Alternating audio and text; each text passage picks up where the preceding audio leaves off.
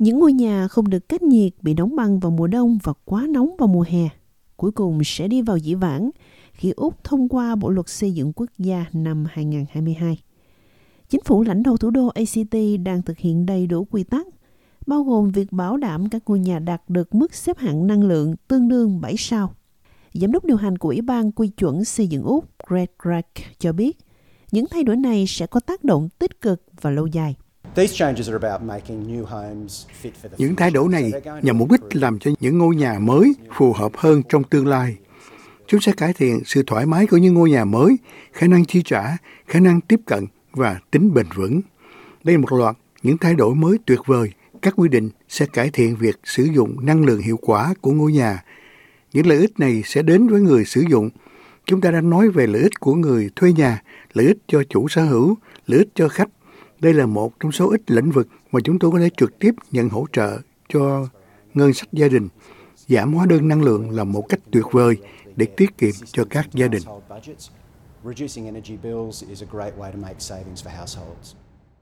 Hiệp hội Kỹ nghệ nhà ở Housing Industry Association hoan nghênh những thay đổi này, nhưng cảnh báo sẽ cần có thêm chi phí để giúp những ngôi nhà mới hoặc ngôi nhà hiện có tuân thủ quy định.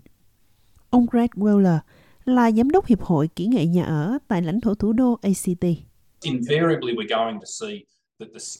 Chúng ta sẽ thấy rằng tiêu chuẩn về cửa sổ trong nhà sẽ tăng lên đáng kể.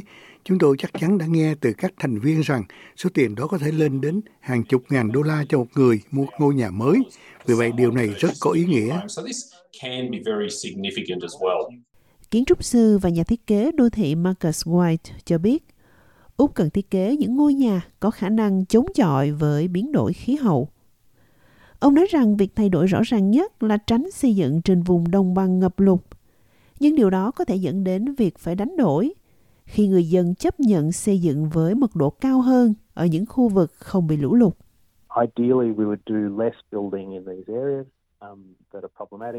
Lý tưởng nhất là chúng ta ít xây dựng nhà ở hơn ở những khu vực có vấn đề. Chúng ta sẽ tăng nhập mật độ ở những nơi không nằm trong vùng lũ lụt Điều đó có nghĩa là chấp nhận thay đổi ở một số vùng ngoại ô lâu đời hơn. Marcus White cho biết, việc xây dựng những ngôi nhà cao hơn mặt đất, giống như những ngôi nhà trên cao được người dân Queensland thực hiện ở tiểu bang này, có thể là một biện pháp cần thiết ở các vùng khác của đất nước. Tôi nghĩ đó là một kiểu thích ứng tốt với nhà kiểu châu Âu được nâng lên để phù hợp với khí hậu. Chúng ta cần khám phá những lựa chọn như vậy khi nghĩ về khí hậu nơi chúng ta đang ở và cả trong tương lai. Ví dụ, nếu bạn xem xét một số dự báo, Melbourne có thể nóng hơn và khô hơn nhiều, hoặc có thể nóng hơn và ẩm ướt hơn nhiều.